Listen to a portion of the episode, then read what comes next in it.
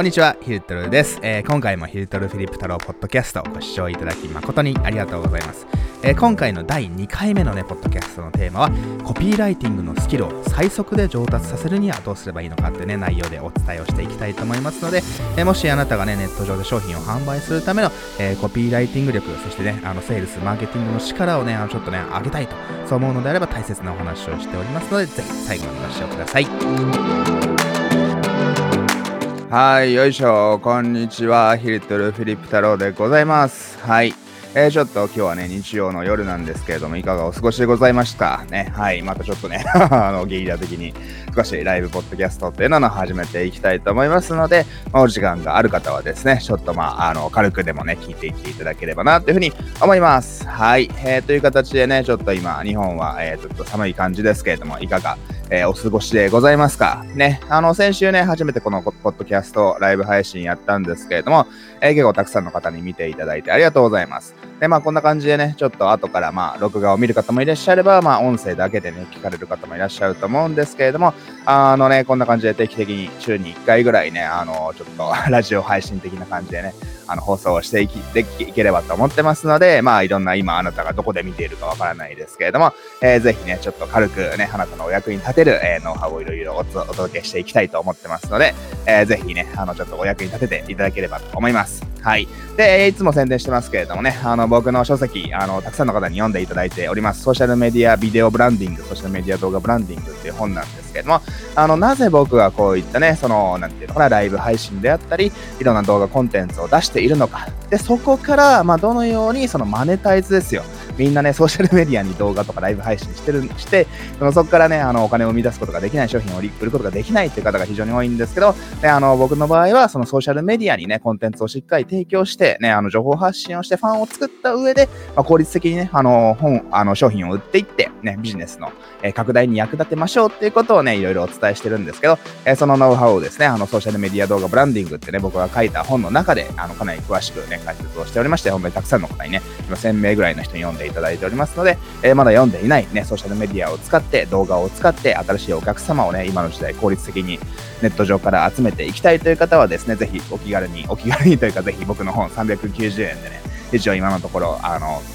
発売して送料だけでお届けしておりますので、えっ、ー、と、ソーシャルメディア、このね、投稿とかいろんなところにリンク貼ってありますね。SNS 動画 .com っていう URL もありますので、あの、スマホとかね、あの、パソコンで SNS 動画 .com っていうね、えー、そういった URL を入れていただけるとね、あの、よ、よ、あの、注文できますので、えー、ぜひね、あの、お気軽にご注文いただければなというふうに思います。はい。という形でね、えっ、ー、と、今日はですね、あの、ちょっとコピーライティングをテーマにお話をしていきたいと思います。はい。ね、ちょっとね、あの、私のクライアントさん、生徒さんからですね、いろいろ私も、あの、クライアントさんのね、あの、ランディングページとかセールスページとかよく添削してるんですけれども、まあ、そこでね、あの、ちょっとね、これはいかんなと。ね、これはいかんっていうか、やっぱ多くの人がね、ちょっとつまずいてしまうポイントがありますので、あるなっていうふうな感じて、いや、その僕がね、あの、やっぱり、これまでこの10年ぐらいこの業界にいて、まあいろんな人のコピーを書いたりとかね、僕自身もいろんな自分の商品のコピーを書いたりして、あのいろんな商品を販売してきた、まあそのうまくいった 例、事例とですね、うまくいかなかった事例もたくさんありますので、えっ、ー、と、そのあたりのね、あの僕の経験を踏まえて、そのコピーライティング力をね、あの高めるとね、っていうね、それで自分のファンを増やしながら、えー、たくさんね、ネット上で商品をね、販売していくための、えー、方法についてですね、ちょっと、あの、時間が許す限り、これから数十分間お話をしていきたいと思いますので、まあ、そういったコピーライティングとかね、ネット上で商品を販売したいというね、マーケティングセールスに興味がある方は、えー、ぜひ最後までご覧いただければな、というふうに思います。はい。じゃあね、あの、まあ、そもそもちょっと簡単にね、コピーライティングって何ぞやみたいな話もね、あの、わかんない方もいらっしゃると、え思いますので、そのあたりからですね、ちょっと軽く解説をしていきたいと思います。あ、ぜひね、なんかコメントとか質問とかいいねとかね、今ライブ配信見てる方は、あの、お気軽にね、あの、いいねとかシェアとか、なんか適当に聞こえ、聞こえてますよみたいなコメントとかしていただけるだけでもね、めっちゃ嬉しいですので、あの、ぜひお気軽にね、あの、コメントしていただければ、あ嬉しいです。ありがとうございます。イェイ。はい、という感じでね、ちょっとやっていきたいんですけれども、ね、あなたはコピーライティングっていうね、言葉知ったこと、あのね、ご存知ですかね。はい、コピーライティングっていうのは、そのね、あの、なんていうのかな。あの、よくね、テレビ CM とかでね、なんかそうだ、京都へ行こうみたいなね、そういったなんか、いわゆるそのイメージコピーとか言うんですけれども、そのね、あの、まあ、その広告宣伝、まあ、人を動かすための、まあ、そのね、あの、まあ、言葉の使い方、文章であったり、ね、あの、こういった CM とかね、あの、使われる言葉の使い方のことを、まあ、コピーライティングというわけですね。で、昔は、そのインターネットがね、あの、普及する前は、ね、あの、DM とか封筒とかチラシとかね、あの、そういった通販、ね、ネット以前の通販の時は、それどういった言葉をね、入れるかが非常に大切になってきますよね。あ、聞こえてまるって方からありがとうございますね。お気軽にコメントとかご質問いただければまた後で答えますので、あの、で、ぜひ、ぜひ、どしどし、あの、コメントください。ありがとうございます。はい。ね、その、やっぱりそのね、僕らはそのね、あの、やっぱり、ある意味何もないところから商品を売るって言ったら言い過ぎかもしれませんけれども、ね、いろんなね、あの、メディア、媒体を使って、ね、言葉の力で、まあ、商品を売るわけじゃないですか。ね、インターネットがない時代も、そのお客、ね、チラシを配って、そのチラシに書いてある、え、言葉で、そのあなたのお店にね、人が来て、来てお金を使っていただけるのか、え、そうでないかっていうところもやっぱ決まってくると。ね。まあ、っていうね、そういったそのビジネスにおける広告宣伝において、そのどういった言葉を使うかってことは、すごくめちゃくちゃ大切なわけですよ。で、まあ、そこで、まあ、どういった文章を使っていけば、ね、あの、その、効率、効率的にって言ったらいいかもしれませんけれども、まあ、その、より多くのね、あの、反応を得ることができるか、より多くの売り上げをね、上げることができるのかっていうね、そういった、まあ、そのね、言葉の使い方の、まあ、手法といいますか、まあ、そういったね、あの、マーケティングの一つのね、あの、要素の一つが、まあ、コピーライティングっていうものなわけですよ。で、その、やっぱりね、これ、あの、多くの人がちゃんと学んでいない。まあ、僕もね、この業界に入る前、まあ、文章はある意味ね、まあ、大学出てね、一応ね、あの、要はね、僕入った会社にもね、あの、お前文章はうまいなって言われたんですけど、じゃあお前そのね、あの、それで商品を売るための文章が書けるかどうかまた別だよね、みたいなことを言われて、そのやっぱその一般的に文章がうまいか下手かっていうことと、そのね、こういったビジネス、マーケティング、広告宣伝における、まあそのね、あの、適切なあの文章、言葉、メッセージがね、あの、書けるかっていうのはね、すごくまた別な話なわけですよ。ね、お、インスタでも見ていただいてる方、たくさんのいいねとかね、ありがとうございます。イエーイはい、コメントありがとうございます。っていう感じでね、あの、コメントいただけるとめっちゃ嬉しいですね。ぜひいいねとか、えー、コメントとかシェアとかお願いいたしますと。はい。という形で、そのやっぱりね、あの、コピーライティングっていうのは、あの、すごく、まあ、大切なスキル。ね、あの、僕なんか、僕なんかね、ある意味形がない商品を販売しているわけじゃないですか。ある意味、そのね、あの、サイト上に、ね、あの、こうやって、まあ、僕もね、今、こうやって動画とか音声とか配信していますけれども、そのね、あの、自分がね、作ったサイト上とか、こういったソーシャルメディア上に何かね、言葉とか動画とかを届けて、で、そこから、ね、その、その文章を読んだりとか、その僕の動画を見た人がですね、その僕の、その、ね、あの、ページにね、あの、カード情報を入れていただいて、ね、クレジットカード情報を入れていただいて、まあ、僕が作ったね、まあ僕が作った言葉とね、あのまあ動画ですよね。まあ僕は主に動画の商材を販売してるとか、もしくは僕のね、知識をね、あの動画とか、まあ直接ね、あのご質問にお答えするっていうね、そういったコンサルティングを販売してるわけなんですけど、そういったその言葉の力を使うことによって、ね、こういったソーシャルメディアを使って、ね、あの、自分がね、その、なんというかな、その何か形がね、あの、ない商品を販売することもできるし、ね、リアルなお店みたいに、その、このね、商品を手に取ってから商品をね、あの、買ってもらうって話じゃなくて、そういったネット上で、いわゆる通販で、その手に取ったことがない商品ですらも、オンライン上でね、販売することがね、あの、できてしまうわけですよ。ね、今の時代ね、それが簡単にできるわけじゃないですか。なんかね、別に、チラシとか DM とかね、お金かけてすって、ね、あの、業者さんに配送するのも結構お金かかりますよね。で、そんなことしなくても、ね、あの、別にソーシャルメディアとかね、あの、こういったね、YouTube とか Facebook とかのライブ配信とかいろいろブログとか何でもいいですけど、まあそういったところにネット上にね、いろいろ言葉であったり、こういった動画であったり、ライブ配信を、そうね、あの、することによってですね、その、自分の商品が、ね、売れてしまう。まあ、自社のね、ファンが増えて、認知度がね、あの、高まって、ね、あの、商品に興味が持っていただける方が増えて、商品を買っていただける方が、まあ、増えて、えー、いきますので、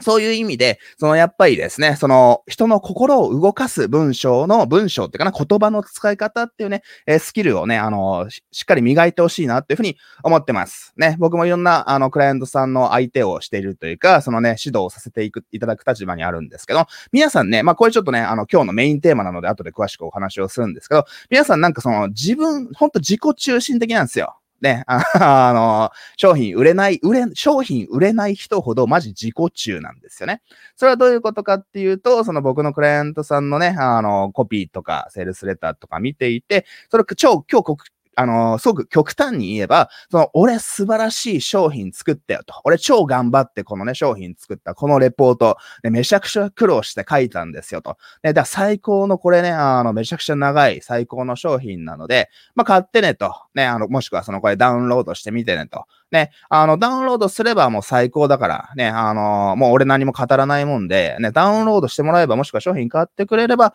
もう最高なことが分かって、ね、絶対に役に立つから、買えやオラーじゃないですけれども、っていうのは極端な話なんですけど、そんな感じなんですよ。ね。あの、つまり、そのなんかお客様の、がどういったメリットがあるか、ね。そのお客様が今悩んでいる、そういった問題を解決できるんですよっていうことを伝える代わりに、ね、あの、うまくいかない人ってのは、俺素晴らしい商品作ったんだよ。苦労して作ったんだよ、と。ね、っていう、そういったなんかすごく自分の、なんか自己中な、そのね、あの文章とか言葉を伝えるっている、そのすごく傾向があるなっていうね、僕は自分のクライアントさん、まあね、名前とか実例は全然ね、あの、出さないですけども、こういうところでは公開しないですけども、まあいろんな方を見ていて、まあすごく自己中だなと。ね、俺、ね、男性であればね、あの、か、やっぱ格好つけたがるじゃないですか。まあ女性もそうかもしれないですけど、いや、俺が作ったものを見ろと、ね、俺はすごいぞとっていうね、そういったそのエゴを皆さんなんかそのセールスレターとかにね、えー、書いちゃうので、いや、これは違うなってね、そのね、あの、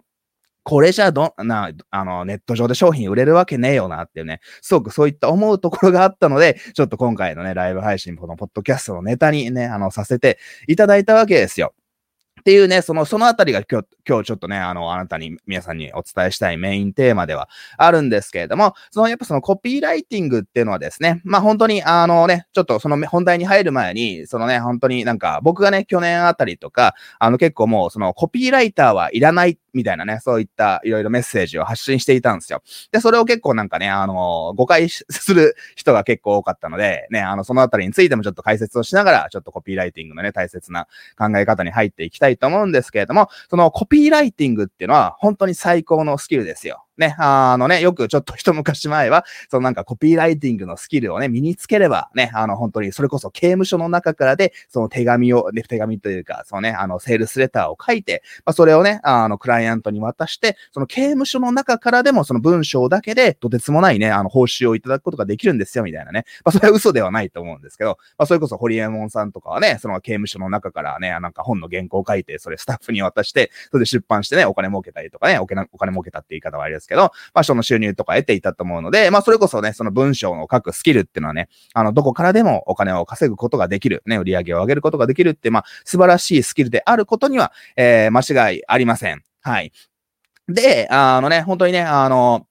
そのコピーライティングってのは僕はある意味ね、その翻訳のスキルだと思ってます。はい。で、ちょっと前までは、すごくなんか、なんて言うんですかね。まあ、特にオンライン上でね、いわゆるコンテンツ、情報商材とか、まあ、セミナーとかね、あのね、いろんなノウハウを売る、えー、業界においては、そう、コピーライティングっていうのは、その詐欺臭い文章を書くことなんですよね、みたいな、なんか、そういったね、すごく勘違いをされている方が非常に多いなってね、これは良くないことだなって僕は前から思っていたんですけども、そのね、あの、たったの30日間であなたがね、体重が痩せれますよとかね、めっちゃ薬事法に引っかかるや、みたいな話だし、ね、なんかね、何、日間でこれができるとかね、まあそういったね、コピーライティングのね、その一つの方のね、あの、なんかお客様のね、あの、心を動かすじゃないですけれども、まあ、いろんなメンタルトリガーを刺激して、いや、そうなのみたいな形で、それならちょっとね、あの、この、あの、商品買っちゃおうかなみたいなね、お客様をワクワクさせて、ちょっと夢を見させて、夢を販売するみたいなね、まあ、そういったね、あの、要素って、まあ、どのジャンル、どの業界にもあるので、まあ、それ自体が悪いことでは、えー、ないんですけれども、その、やっぱりそのね、あの、今、さっき言ったように、そのコピーライティングってのは僕は翻訳だと思っております。ね、翻訳、ね、あの、翻訳っていうと、なんか日本語と英語を翻訳する、ね、もしくはそのなんか英語とスペイン語とかイタリア語とかドイツ語とか、ね、あの、アフリカ語でもね、あの、北京語でも何でもいいですけど、まあ、異なるその国の、ね、異なる文化の言語を翻訳するのがね、あの、翻訳とか通訳とか呼ばれるんですけれども、その商品の売り手と、ね、買い手、ね、僕らがまあ仮に商品の売り手だとしましょうか。で、その世の中のお客様に、そのね、メッセージを伝えて商品を買っていただきたいわけですよね。で、そこのね、あの2社の間には、売り手と買い買い手の間には、まあ、とてつもない、ね、よく天の川とか呼ばれるんですけど、まあ、とてつもないね、あの川が流れているわけなんですよ。ね。あの、すごくね、あの、なんていうのかな。その売り手は、例えば、ね、あの、例えばこのマイクであれば、ね、あの、何ヘルツが収録できて、みたいなね、あの、とかね、そういったなんか僕も、そんな、ま、あの、マイクのことわかんないんだけども、なんかビデオカメラを売るのであれば、その 4K で120個まで、あの、できて10ビットでね、HLG で収録できて、みたいなね。そういった売り手っていうのはすごく専門用語を使いがちなんですよ。ね、こんな、ね、さっきもちょっと言いましたけど、こんなすごい商品作ってこんな頑張って作ったよと、すげえ最先端の技術が使われているんだよ、みたいなことをね、言いがちなわけじゃないですか。で、それに対してお客様っていうのは、へえと、ね、それで何の私にね、メリットがあるんですか？みたいなね、あの、ごめんなさい、鼻くそほじっちゃいましたけれども、ね、あの、お客様としては、へえ、何のシステム、何のメリットがあるのみたいな話なわけですよ。だから、そのね、その売り手が、あのね、伝えたいと思うことと、そのお客様が聞きたいことって全く違うわけなんですよ。ね、そこ、そこにすごく、ね、あの、でっかい、あの、溝というものがあります。はい。なので、あの、コピーライティングっていうのは、そのね、本当に異なるその2社、ね、異なるその2人、2社のそのね、あの、を翻訳、ね、そのつなげるものだと、そのね、あの、ちょっと、あの、考えてください。はい。ね、ちょっとすいません。これちょっと閉じますけれども、あの、本当にね、その、全く違う人たちなわけじゃないですか。ね、その僕らがね、こういった商品作りましたよと。で、そのお客様は、そのね、あの、これを買うことでどういったあのメリットがあるんだろうみたいなね、えー、そういったところですごくね、その頭を悩ますというか、そのね、ま、全く違う人種なわけじゃないですか。そのね、あの、間を埋めるのが、やっぱそのコピーライティング。例えばもしそのコピーライターとして、そのお金をいただいて、そのどこかの会社のね、あの何か、ね、あの、何か、セールス、あの、ページとか、ね、あの、ランディングページとかのコピーを書くと、ね、もしあなたがコピーライターとして僕らがね、書くとしたら、そのね、やっぱりその、その売り手、いや、私たちはこんなね、あの、商品を作り出したいと、こんなお客様にね、あの、ね、メッセージを伝えたいって、その売り手の、その考え方と、ね、で、その、売り手の考え方と、その買い手の考え方では違うわけですよ。お客様は、例えば、なんかね、あの、体重を落としたいとか、何かこうやって楽に儲かりたいとかわかんないですけども、売り手は、なんかね、あの、さっきのカメラの話であれば、そのね、あの、なんて言うんですかね。あの、すごく少ない量容量でね、あの、たくさんの綺麗な画像を撮りたいとかね、その、簡単に使えて、そうなんかね、子供の運動会の写真、写真とかビデオが撮りたいとか、そういったそのお客様のニーズと、その売り手がね、必ず強調したい、そのセールスポイントってのは違うわけですよ。なので、その、この商品を買うと、そのお客様にはこのようなメリットがありますよと。ね、その売り手、そのなんか商品作ってる側はさっきも言ったよね、その 4K で120個まで10ビットで HLG で撮れててとかね、そういった、その、ね、わけわかんない専門用語を使う、使いがちなわけですよ。なので、そのね、あの、言っちゃ悪いですけど、職人とか、そのエンジニアとかね、そのなんか、その商品を作っている方っていうのは、その、やっぱお客様の気持ちが結構わからないことも多いので、その商品が売れない。ね。まあ、なので、それを翻訳するために、その適切なね、その、やっぱりその、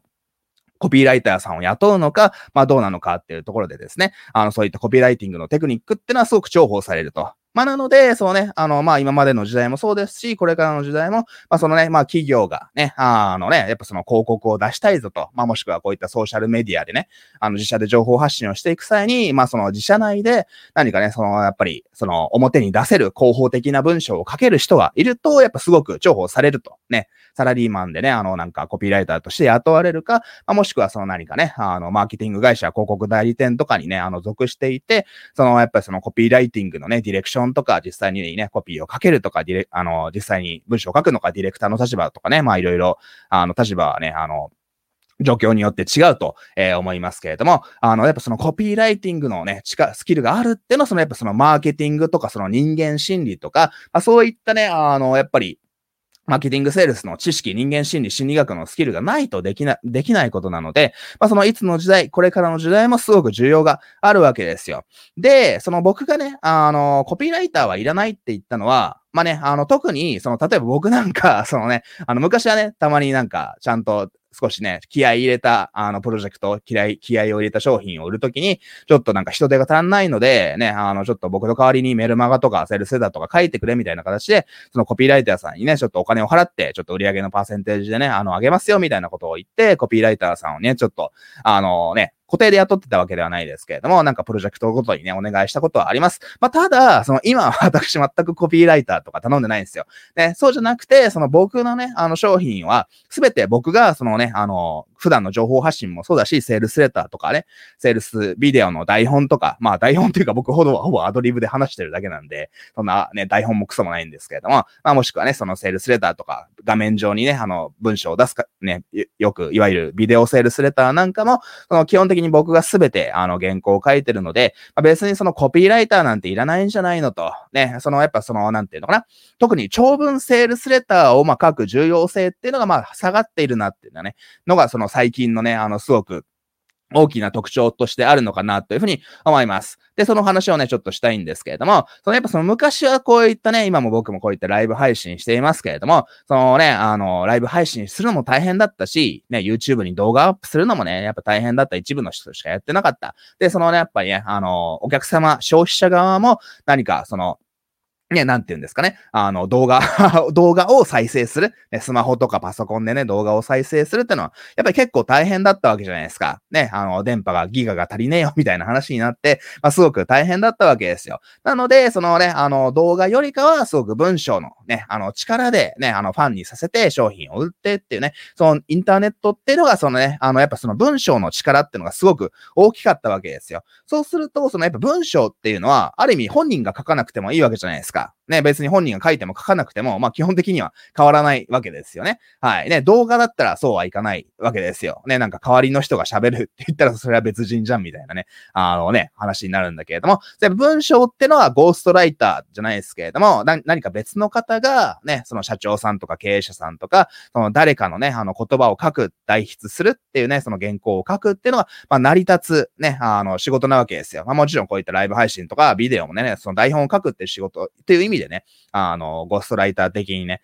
ライターさんの仕事は全然 今でも成り立つとは思ってるんですけど、それやっぱ昔はね、その文章で売るっていうのが、そのやっぱりね、あの、基本だったので、なんかそのね、あの文章、すごく長い文章、長文セールスレターを書いて、そこでね、あの、まあよくね、あの、まあ今ではもう古い、古いんですけれども、なんかそのお客様の不安を煽って、ね、あの、これからの時代大変ですよね、と、このままですと、あなたはね、あの、すごく借金、とか、そのね、あのね、そのお金のこととか体重のこととか、安体重とか健康のこととかね、人間関係とかね、あの、すごくやっぱり悪いことが起こりますよと、ね、あの、離婚して、一家離散にしてね、あの、無ごたらしく死にますよみたいな、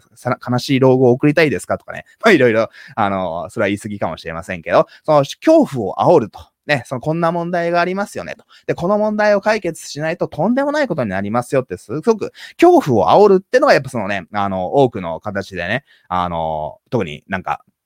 オンライン上でね、いろんなね、あの、コンプレックス商品とか言われますけれども、ね、ダイエットとか恋愛とかお金とかね、その何かね、頭のね、髪の毛がどうこうとかね、いろいろそういったコンプレックス商材とかあるわけじゃないですか。まあそういったね、ものが特にネットではまあ本当にね、まあ今もそうかもしれませんけど、売れやすかったわけなんですけども、まあそういったものを売るのに、そのね、あの、やっぱり、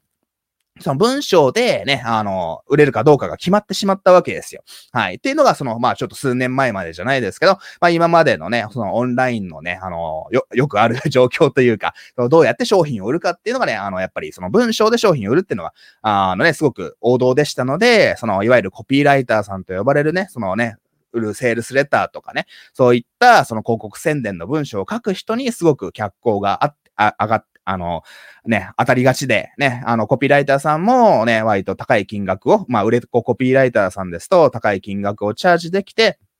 で、なおかつね、あの、売れた金額のパーセンテージとか、もし定期的にね、あの、売れるような、あの、継続課金商品だと、その毎月そこからパーセンテージいただいて、すごくね、あの、複数のね、あの、ちょっと数社だけ、もしくは一社だけの会社の専属ライターになって、すごくいい生活ができるみたいなね、まあそういった夢がある、あの、まあ仕事だったと思うので、まあ今でもね、まあそういうことしてる人はいると思います、いますけれども、まあそういう形で、そのコピーライターになれば稼げるよみたいなね、そういったね、あの、会社がね、あの、いろんな教材を売ってたので、ね、あの、そういう形でね、あの、お金、お金かけてコピーライティングを学んだ人も多いのかもしれませんけれども、そのね、別にそのスキルがね、あの、今別に無駄になるって話ではないんですけれども、その別にね、あの、今は、そのこういった動画とかライブ配信とか、そのね、あの、メッセージを伝えられる、その、いろんなね、媒体がすごく多いわけじゃないですか。で、普段から誰でも気軽にね、ネット上で文章でもね、音声でも動画でも情報発信気軽にできるわけですよ。だから、そのね、あの、僕はコピーライターいらないって言ったのは、その、なんか、コピーライティングだけで、セールスレター一発だけで商品が売れる時代じゃないわけですよ。ね。っていう、そういったね、あの時代の変化はあります。はい。で、あのー、今まではその情報発信をね、できる、そのね、動画もなかなかね、昔はね、あの、発信できる、あのね、媒体が少なかったので、ね、あの、なんていうのかなその、それこそ一発勝負みたいな長いセールスレターを書いて、ちょっとステップメールを送って、でね、簡単に商品が売れた時代ありました。ね。あの、僕も今、山までね、いろんな人とお付き合いさせていただきましたけれども、そうなんか昔ね、すげえ稼げてた人が、いや、昔は良かったなと。ね。あの、ちょっと軽く動画作って、ね、あの、ね、メール投げて、ね、あの、それで、あの、簡単に1億が、あの、売れたんだけどな、みたいな、最近大変だな、みたいなことを言っていて、あの、なんか、あ、この人たちなんかすげえ昔に生きてる人だな、ダセえなと思ってね、あの、もうこの人たちと仕事をするのはよそうみたいに 思ったことがよくあるわけなんですけど、まあ、そのね、あの、昔から、昔稼げてた人は、もうその昔は楽に稼げたな、よかったな、今は大変だな、みたいなことを言ってる人もやっぱこの数年すごく多かったので、で、あの、やっぱ昔とは変わってるわけですよ。なので、そういったね、昔稼げてた人が今稼げないみたいなことがよくあるんですけど、じゃあ今の時代どうやって稼げるかっていうかね、そのネット上で効率的にね、あの売り上げを上げるかっていうと、そのやっぱりその一発ね、セールスレター、長いセールスレターを書けば、ね、あの、売れるかっていう、そんな時代じゃないです。それよりも、やっぱそのすごく信頼関係が大事なんですよ。で、なぜかっていうと、まあ、今までね、さっき言ったように、その長文セールスセーターで煽って煽って今買わないと損ですよ、みたいなね。そのよくあるね、あの、その脅して買うみたいな、ね、っていうそういった、そのお客様が自分からね、内発的動機で、この商品欲しいなってね、この人すごいな、この人に学びたいなって内発的動機で思う、ね、売り方じゃなくて、外発的動機で、あなたはね、この商品買わないとあなたの人生とんでもないことになってしまいますよ、みたいな形で、その、なんか外発的動機、ね、あの、ね、その、なんかプレッシャーセールスじゃないですけども、すごく外発的な動機でその商品を売る売り方がすごくメジャーだったので、まあ、すごくなんていうのかな、お客様からすると、その時は、あ、買わないとまずいかな、みたいな形で、その恐怖で怖くなって商品をね、あの、なんとなく買っちゃうんだけれども、それは後からやっぱり冷静になると、いや、あの商品いらなかったよな、みたいな形で、まあ、すごくですね、あの、やっぱり、その、やっぱり、返金とかクレームが多い売り方なんですよ。そうやって恐怖を煽って売る。その外発的動機に頼って商品を売るっていうやり方はね、すごくよろしくない。ね、僕もなんか、昔ね、あの、知り合いに、あ、コメントありがとうございます。皆さん、こんにちは。イエーイ、コメントとかいいねとか、ぜひシェアとかよろしくお願いします。で、僕も昔ね、なんか知り合いに、あの、なんかちょっとなんかビジネスの相談をね、あの、ちょっとヒルトルさんにしたいんですってね、そのちょっとお客様的な人がね、あの、いらっしゃって、まあ、ちょっと相談にじゃあ乗ってやるかと、ね、そういう形でその人のなんか会社かなんかお店行ったらですね、すげえなんか囲まれて、ね、あの、なんか何人かに囲まれて、あの、ぜひこの高級羽毛布団、羽毛布団じゃなかったな、トルマリン布団とかだったかな、なんか布団買えみたいなこと言われて、ね、あの、僕もまあちょっとその人と少し、あの、まあ、仲が良かったわけではないんだけれども、ね、身の上話じゃないですけど、ちょっと僕の母親がね、病気で、みたいな話をしてたら、いや、そのお母さんのためにも、みたいなね、あの、ヒュートルさんもそうだし、そのあなたのお母さんのために、こういった布団を買ってね、親にプレゼントしてあげれば、あのね、あの、即健康にね、あの、いいわよと、ね、あなた買わないと、ね、すごく健康に問題があるわよ、じゃないですけども、で、そういったすごく煽られ、煽られてっていうね、はい。を、ね、あの、見てる方ありがとうございます。まあ、あの、夜遅いんで、ね、あの、その適当に見てください。はい、適当に、あの、ね、あの、好きな、好きな時間だけ見てくださいって話なんですけど、まあそういう形ですごくなんかめっちゃ詰められて、人に囲まれてね、買われるみたいな、ちょっとね、あの、ネットワークビジネス的なね、あの、商品をね、結構高額な商品ね、買わされたと、ことがあったんですけど、まあそうやってすごく外発的動機のね、セールスなわけですよ。ね。その時はちょっとなんかね、あの、まあ僕も一応お客さんで、まあお金払ってくれてるから、まあお付き合いでしょうがないかなと思って買ったりしたんですけども、まあ後から思ってあれはなかったなみたいに思うと、そのやっぱりそのね、クレームにもなりがちだし、まあ僕はね、クレームとか返金とか言わなかったけども、ね、あの、やっぱクレームとかになりがちだし、そのすごく、やっぱ人にも悪い噂になるじゃないですか。ね、あの、あの会社こんな売り方されたよとかね、すごく悪い口コミってのも広まってしまうから、そういった、そのね、あの、昔はね、あ の、本当にね、そう、ソーシャルメディアがなかった頃とかは、そういったね、恐怖心を煽る、ね、プレッシャーセールスとかね、外発的動機にね、あの、すごく恐怖を煽って売るセールスってのは、そのね、あの、全然ありだったのかもしれませんけれども、そうやっぱソーシャルメディアの時代、ね、今の時代、ね、良い評判も悪い評判も、あの、すごく簡単にね、あの、広がる時代ですので、あの、そういった時代にね、あの、やっぱり、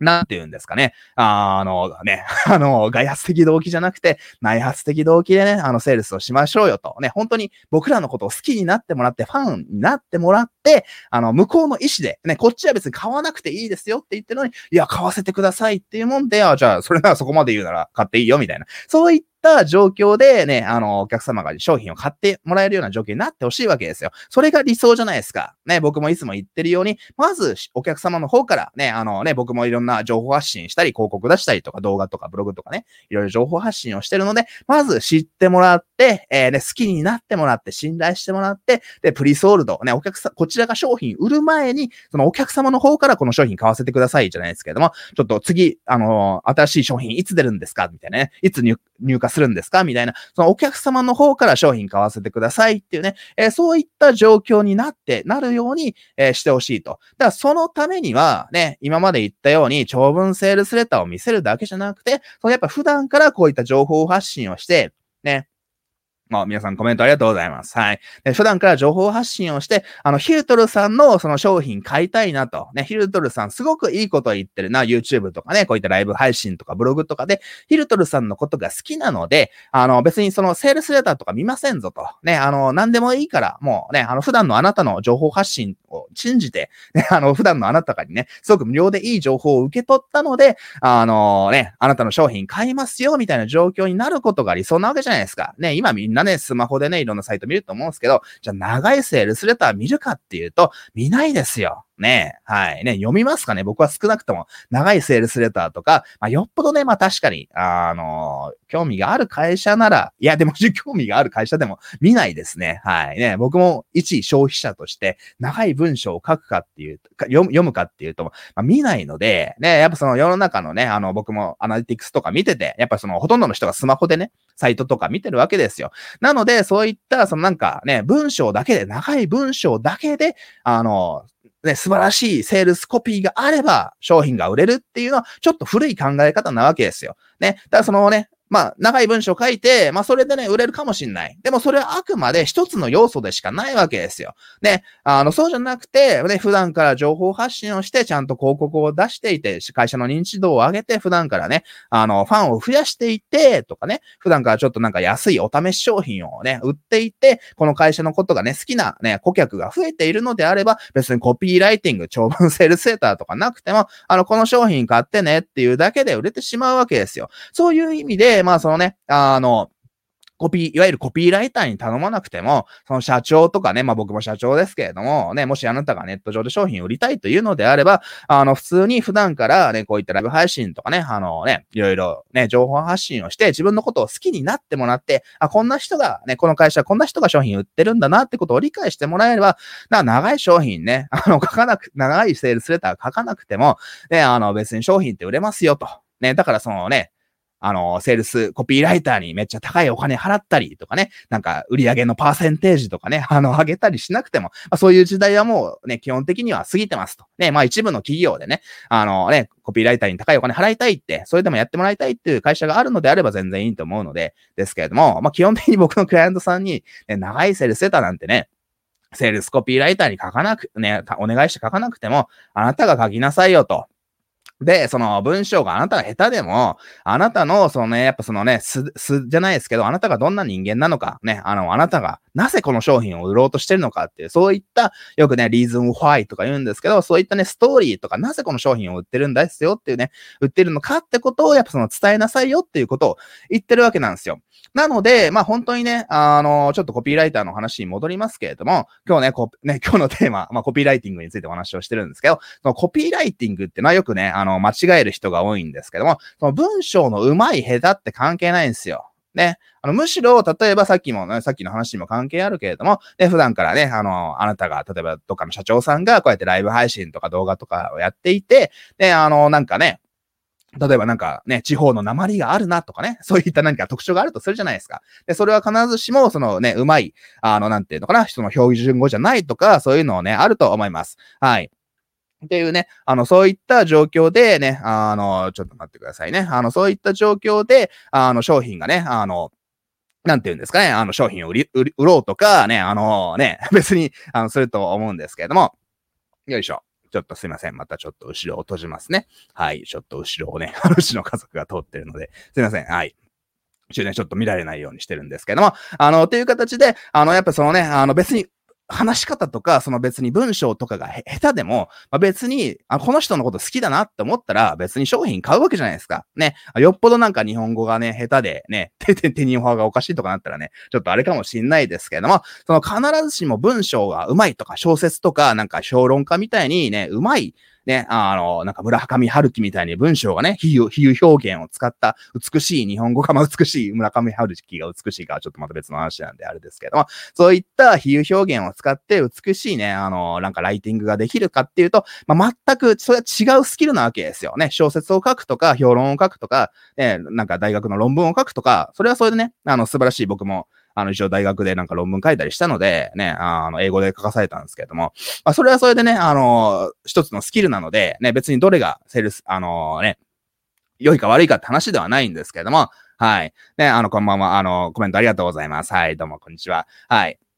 ね、あの、優劣がね、あの、大学の論文とコピーライティングがどっちがいいかとかね、そういった話ではないんですけれども、その、やっぱりそのね、商品を売るということにおいて、その文章の上手い下手かっていうのは関係ないんですよ。ね、まあ、ちょっとね、あの、いい感じに時間も経ってきてるので、ちょっとね、あの、すごく今日伝えたいことをお話したいと思うんですけどじゃあ何が大事なのか、ね、今日のテーマはコピーライティングをね、最速で上達させる方法っていうお話なんですけど、何が大切かっていうと、それはですね、あの、お客様とどれだけ話したか。どれだけお客様の気持ちがわかるか。まあ、これに尽きるなって本当に僕は思います。はい。で、まあ僕もね、一応毎日何かしらね、あの文章書いてます。まあブログであったり、メールであったりね、なんか YouTube の説明文、概要欄の言葉とかね、なんかソーシャルメディアに投稿したりとか、お客様にメール送ったりとか、まあその文章を書かない日はありません。ね、あの動画も結構ほぼ毎日のように、まあ撮らない日もありますけれども、こういったライブ配信とか動画もね、結構定期的に行っているので、まあそういった情報発信をしてる。まあそういう意味で、そのやっぱりね、あの文章とか何かね、こういった言葉を使って発信をするっていうのはね、あの、まあ、素振りみたいなもんなので、ね、あの、こういった僕らみたいにビジネスマンにとって、まあ、文章を書くとか動画をね、お話をするっていうのは本当にね、あの、なんかスポーツにおける、なんか筋トレとか素振りみたいなね、あの、政権好きみたいなもんなので、はい。ね、必ず毎日やれって、そういったね、あの、下、下積みじゃないですけど、そういったね、基礎トレーニングをやるのはもちろん大事です。ね、それは当たり前の話なんですけれども、あの、じゃあそれで、ね、なんかその、なんていうのかな、そのなんかよくね、心理トリガーワードとかね、そのなんかすごく人の心を動かすドキッとさせるような言葉とかあるわけですよ。コピーライティングのね、スクールとかでよくそういうのを教わるんですけど、じゃそういうのをなんかそのね、すごく先輩のコピーライターのコピーライティングをね、写経とか言って、ね、真似してね、書いてみたいな、まあ、そういうことをする人いるんですけども、まあそれと、まあね、参考になる人はいればいいので、それは別にどうでもいいんですけど、あの、そうじゃないんですよ。ね、文章関係ないです。まあ文章毎日書くのは当たり前ってね、それはその基礎的なね、ね訓練で当たり前なんだけれども、今日僕がお伝えしたいのは、そのコピーライティングがうまくなるためにはね、あの、より効率的にネット上で商品を売るために、まあ、効率的にっていう言葉もあれですけれども、ね、僕らのね、あの、素晴らしい商品、あなたが売ってる素晴らしい商品をネット上でね、それを求めている、ね、それが、あのね、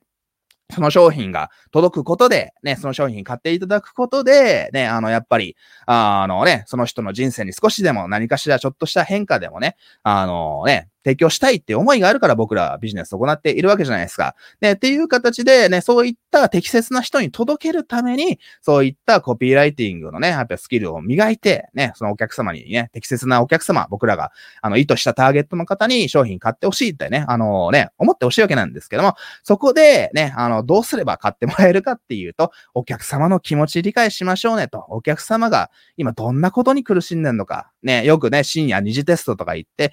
お客様がね、深夜2時まで眠れずに布団の中で入って、眠れねえなとか心配事があるなと、明日からどうしようかなとかね、今月どうなるかな、来年どうなるかなとかね、やっぱりその僕も昔ね、やっぱその全然結構借金とかしてビジネスがうまくいかない時期もありましたので、ね、まあ今これ聞いてる方でそういった状況の方もね、もしかしたらいらっしゃるかもしれませんけれども、そういったやっぱそのね、深い苦しむじゃないですけれども、ね、そう深い悩みってのが誰でもあると思うんですよ。ね、ビジネスとかお金の話じゃなくても、なんかパートナーが欲しいなとかね、なんかそのね、あの、パートナーに振られちゃってちょっと一人で寂しいとかね、あの、寂しい相手が欲しいとか、ね、あの、なんかすごく健康問題があって、いつまで生きられるかなとかね、あのね、子供がね、あの、ちゃんと あの、学校で勉強で、あの、成績上がるかな、この子供どうなるかなとかね、そういったやっぱ人って、いろんなお悩みがあると思うんすよ。ね、人にかっこよく見られたい、恥ずかしく思われたくない、ね、あの、尊敬されたい、ね、人に、あの、なんかね、多くの人から感謝されたいとか、そういったね、気持ちがあるわけじゃないですか。それをどれだけ理解できているかっていうのが、そのね、あの、まあ、コピーライティングに限らず、そのマーケティングセールスにおける非常に大切な、ね、あの、なんかマインドセットというか、ね、あの、それが、ね、それをどれだけ理解できているかが、僕らがね、ネット上で商品を売れるか、まあ対面もそうですけれども、対面限り、対面とかネット上に限らずですけど、人に商品を売る上で一番大切なね、コミュニケーションになってくるわけですよ。なので、まあ今日コピーライティングの話をしていますけれども、ね、あの、ね、あの、やっぱそのコピーライティングっていうのは、そのね、あくまでその、まあ、文章のスキル言葉のスキルであって、ね、あの、やっぱそのコピーライティングってそのマーケティングセールスってね、まあ、その人間の心理学を理解して、まあ、そのね、心理学を理解した上で、まあ、どういった言葉を書くかっていうのが大切なので、ま、本当にコピーライターとか、あなたがネット上で商品を売りたいと思ったらですね、あの、本当にそのなんか、そのコピーライティングのスキル、なんかその文章のテクニックを学んでも意味ないわけですよ。それはあくまで一つの要素であって、そうじゃなくて、その人間の心理、やっぱその人間のね、あの心理学ってのはそのやっぱそのね、人が、太古の昔から人はこういう風に行動をするぞと、こういう風に考えがちな傾向があるって、そういったね、バイアスとか言うんですけども、まあ、そういった傾向があるわけですよ。そういったその人間のね、あの脳の動き、あの心理学っていうのを理解して、じゃあそのね、あの今世の中の人がどんなことを悩んでるのかなと、ターゲットとなるアバターの方がどのようなことを悩んでるのかなってことを理解して、じゃあそれをね、あのね、あの、その悩みに訴求して、私たちが売ろうとしてる、マーケットしようとしてる、セールスしようとしてる商品を、え、買っていただくためにはどんな言葉を使えばいいのかなっていうね、そういったマーケティングってその心理学があって、それでマーケティングのね、戦略とか、そのマインドセットがあって、じゃそれを実践するために、どんなね、あの、マーケティングアクションを行うか、マーケティングのコピーライティング、文章を書くかっていうね、そういったそのコピーライティングって結構下の概念なんですよね。なのでその文章だけ学んでもあまり意味ないなというふうに思います。はい。で、なぜ最近ね、あの、これをこういう話をしようかと思ったかっていうと、まあ僕もですね、なんか最近なんかね、あの、いろいろ LP とかをね、また昔のコンテンツとかを再論知とかね、いろいろその僕もね、あの、定期的に LP とかセルセットとか書いてるんですけど、なんかふと、あ、俺なんか、あの、コピー上手くなったなって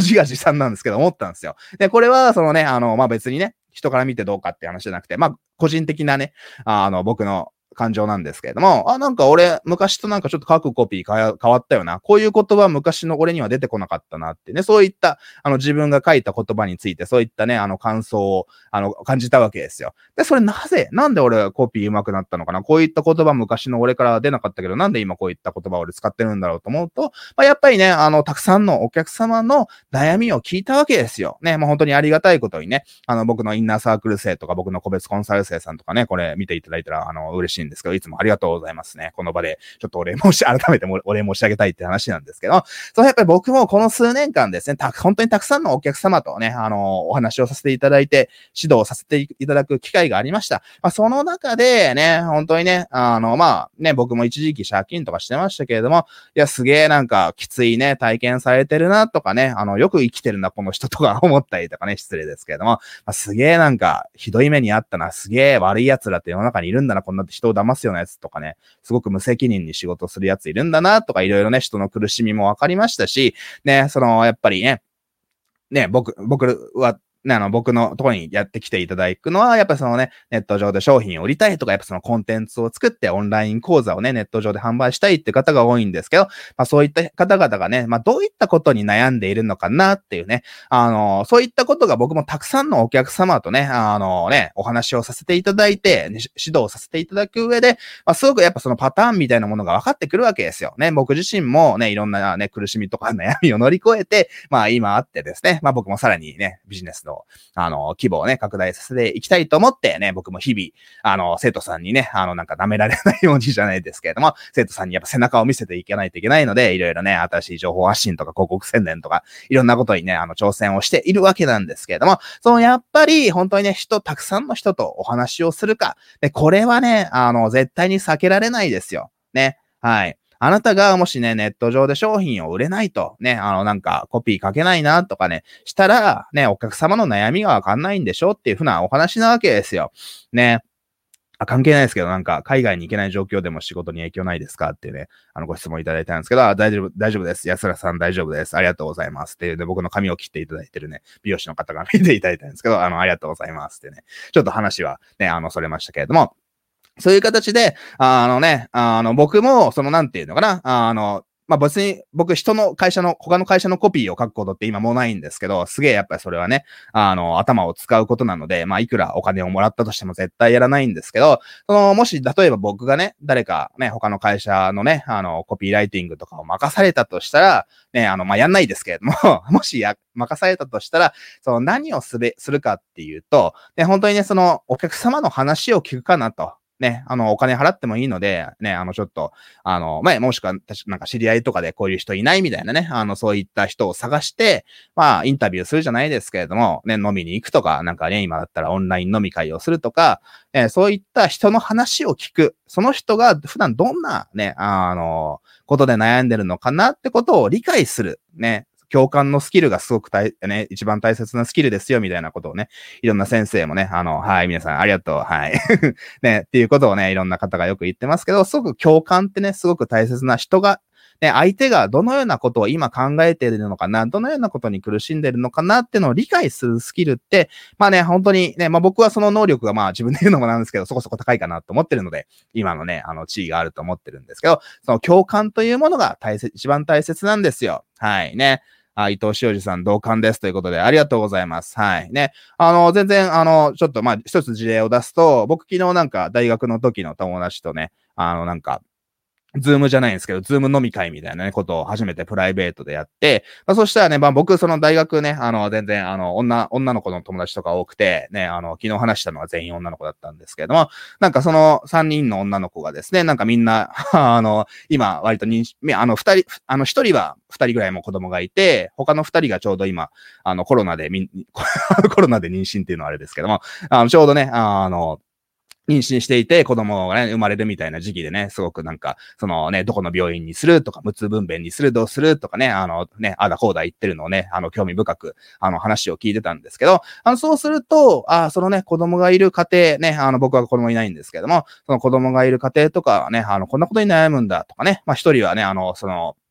子供がね、あの、二人ぐらい抱えながらね、その、おい、旦那どこ行ったんだみたいな話なんですけども、そのね、子供が、あギャギャギャギャギャ、ずっと話してるわけですよ。で、この、こんなね、あの、状況で、なんかね、あの、家で仕事とかしたりしてんのすげえ大変だなとかね、そういった、そのね、まあ僕のビジネスには、まあ、そんな直接は関係ないかもしれませんけれども、ね、あの、例えば子育てをしながらね、オンラインビジネスをこうやってやりたい人は、あ、こういった状況なんだな、みたいなね、そういったね、あの、すごくお客様の状況っていうのも、まあ一つのね、事例じゃないですけど、僕の頭にインプットされましたし、まあ、子供をね、あの、今、妊娠されてる女性の方はこういったことに悩んでるんだなってね、そういったことが分かったわけですよ。なので、例えばですけれども、もし仮に、そのなんかね、その女性のね、あの、なんかマタニティ用品とか、その妊娠してる女性とか、ね、そのなんか子供の教育に関する何か商材とかをね、売りたいと思ったら、まあ、少しのアイディアにはなったかなと。もしね、仮にですけど、僕はそういった商品を売るためのコピーを任されたりとか、そういった商品をね、自社で売りたいと。ね、売る、まあないですけども、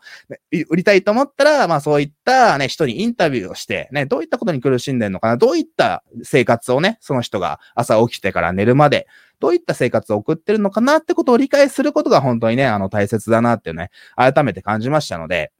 本当にね、なぜ僕が、そのね、今、コピーの、ライティングのスキルを、まあ、自画自画さんですけど、まあ、昔よりもね、ちょっと違うコピーライティングを書けるようになったなっってね、自分の言葉が変わったかな、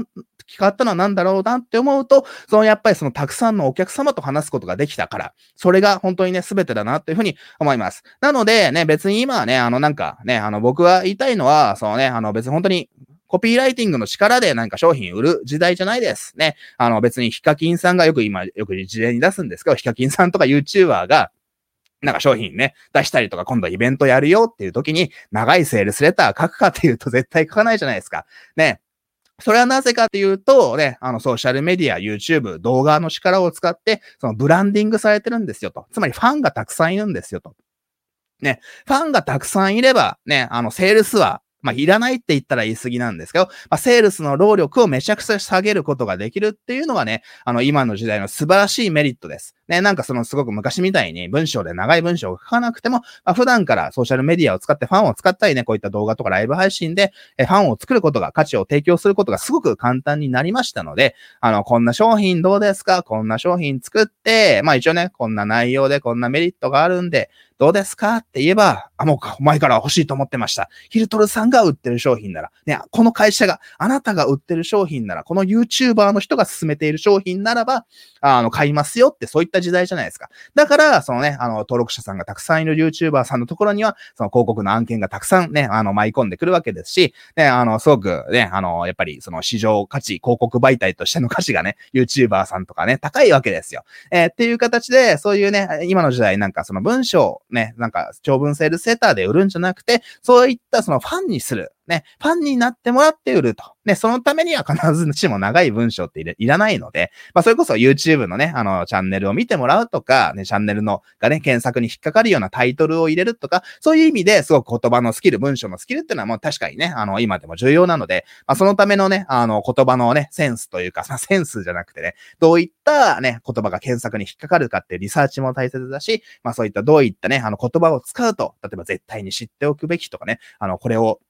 知らないと損してしまう、なんか7つのスキル、テクニックとかね、そういったまあテクニック的なね、あのところはありますので、そういったね、ところはまあ最低限抑えてほしいなとは思うんですけど、まあ大切なのは、そのお客様の感情を理解しましょうねと。ね、あの別にコピーライティングだけで商品売れるわけじゃないですから、ね。そうじゃなくて、そのね、ビジネスっていうのは、あの本当に極めていくとすごく簡単です。ね、あの、お客様のお悩みお、お客様の問題ってのがお金になるんだよってね、いろんな人が言ってますけれども、そのお客様がどんなことに悩んでいるのかと、ね、それを聞くことなわけですよ。ね、まあ、僕の場合はいろんな情報発信をして本を売ったりとかね、そのやっぱり専門家としての地位を築いているので、アヒルトルさんにね、あの、なんか相談したいっていうことで、まあ、僕の場合専門性をしっかり出しているので、信頼関係を築いているので、ちゃんと悩みをね、あのね、話してくれると思うんですよ。でそれがあなたが何もね、あの、情報発信とかしていないのに、なんか、あんたの悩み教えてくださいとか人に言ってもなんだこいつと思ってね、やっぱ信頼してない人に本当に自分のね、深い悩みなんて絶対言いませんので、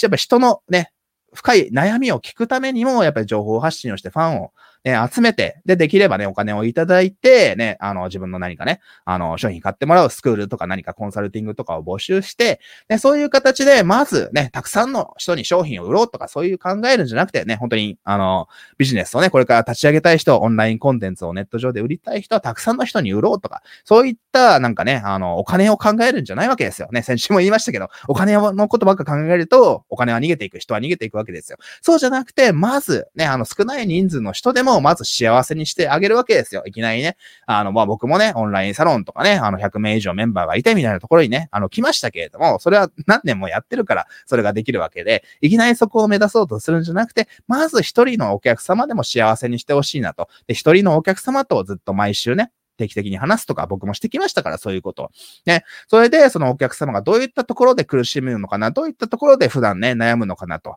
でそういうね、あのね、すごくお客人として恥ずかしいこととか、ね、なかなか人には言えないようなこととか、お金の悩みとか借金とか、僕もいろんなね、クライアント様からね、本当に聞いてきて、ね、あの、そういった経験がすごくね、あの、僕の、ね、今につながってると思いますので、まあ、本当に一人のお客様を幸せにしてあげると、ね、本当に一人ね、お客様コン、コンサルティングクライアントを捕まえてじゃないですけど、まあ、その人にね、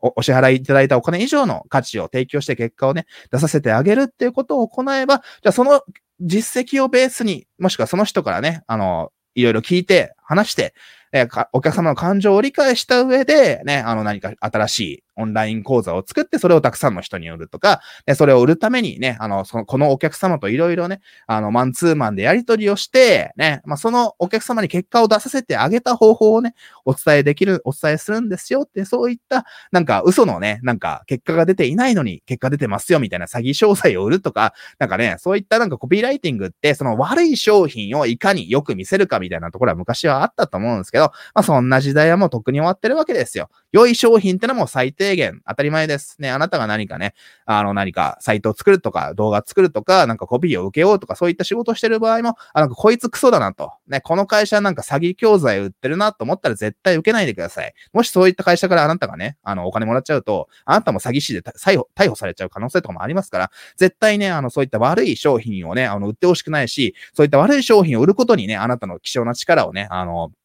いくらお金がもらえるお金がいいからといって、絶対に手を出した、あの、貸してほしくない、貸してほしくないっていうのがあるんですけど、まあ、本当にね、あの、良い商品を売ってください。その良い商品を、っていうのは、売るっていうのはマーケティングの最、あの、最低限の当たり前ですから。で、そういった良い商品をどうやってその価値を翻訳してね、多くの方にね、あの、この商品買いたいと、この商品にお金を払えば、払えば自分の悩みがね、解決できるんだっていうね、あの、できるのかなって、そういったね、あの、お客様の悩みを解決させて、してあげるためのね、あの、この商品買えば悩み悩みが解決するんだよって、そういったね、あの、ね、あの、アンサーとなる、そういったコミュニケーションをすることがね、本当にコピーライティングのね、あの、一番大切な真骨頂だと思っておりますので、えー、ぜひね、その、本当にね、あの、コピーライティングってのは、そのなんか、机の上で文章を書くことじゃありません。なんかね、文章、文章術のあの、先生に学んで講義とかを受けることじゃなくて、まあ本当に僕が言ったように、なんかね、その友達とプライベートの友達と Zoom飲み会をして、一般の主婦の方、妊婦の方がどういったことをね、あの、悩んでるのかっていうのをすごく個人的にはね、あの、直接ビジネス、僕のビジネスには関係、あんま関係ないかもしれないですけど、すごく参考になりましたし、いろんな人と会って、ね、僕もいろんな海外を旅したりとか、ね、あの、そういった自分の経験とかも含めて、僕の情報発信力、マーケティング力、セールス力、コピーライティング力にね、あの、すべて関係していると思いますので、まあよく言われますけどね、まあ人生経験をしなさいと、いろんな人の話を聞きなさいと、いろんな人のね、悲しみとか苦しみとか喜びとか、いろんな感情を理解しなさい、共感しなさいって、それこそがね、やっぱそのネット上でね、商品を売るために一番大切な僕はことだと思っておりますので、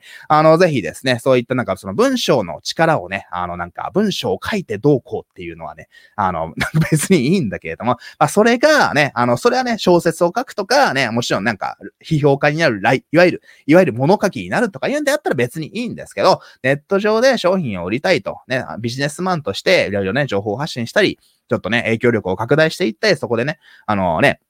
動画を出して人気者になったりして、商品を売ったりしてって、そういったそのビジネスに直接つなげたいと。っていうね、なんか一文字いくらで人のなんかライティングをするみたいな世界じゃなくて、自分の商品を売るため、もしくはその誰かの商品を売るための、そういったその文章力、コミュニケーション力、マーケティング力、セールス力をつけたいと思うのであれば、えー、ぜひですね、その本当に共感力、人の話を聞いて、お客様の、あの本当にね、夜も眠れない深い悩みを理解するってことをね、あのぜひね、あの頭に入れておいてほしいなというふうに思います。はい。っていうね、今日はちょっとそれを使え、伝えたかったのでね、少し長くなりましたけど、大切なお話をさせていただきました。まあ、本当にね、あの、さっきも言いましたけどね、あの、悪い商品を売らないでください。ね、あの、マーケティングっていうのは、その良い商品をね、その良い商品の良さをどうやって世の中に届けるかっていうのが全てですから、悪い商品を、いや、これはなんかね、あの、簡単に、あの、痩せますとか、簡単に稼げますとか、簡単に健康になりますとか、そういった、その、あの、嘘みたいな商品を、なんか嘘をついて、人を騙して商品を売ることがコピーライティングじゃないんですよ。マーケティングじゃないんですよってことをね、僕はいつも言いたいんですけども、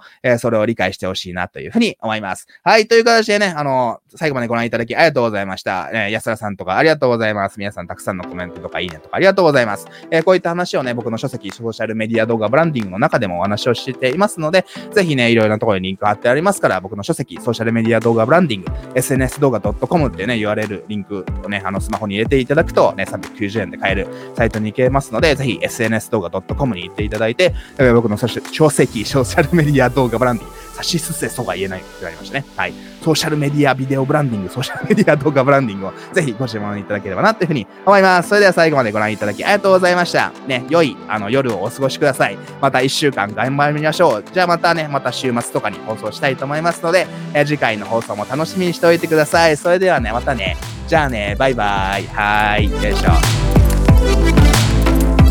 ょ。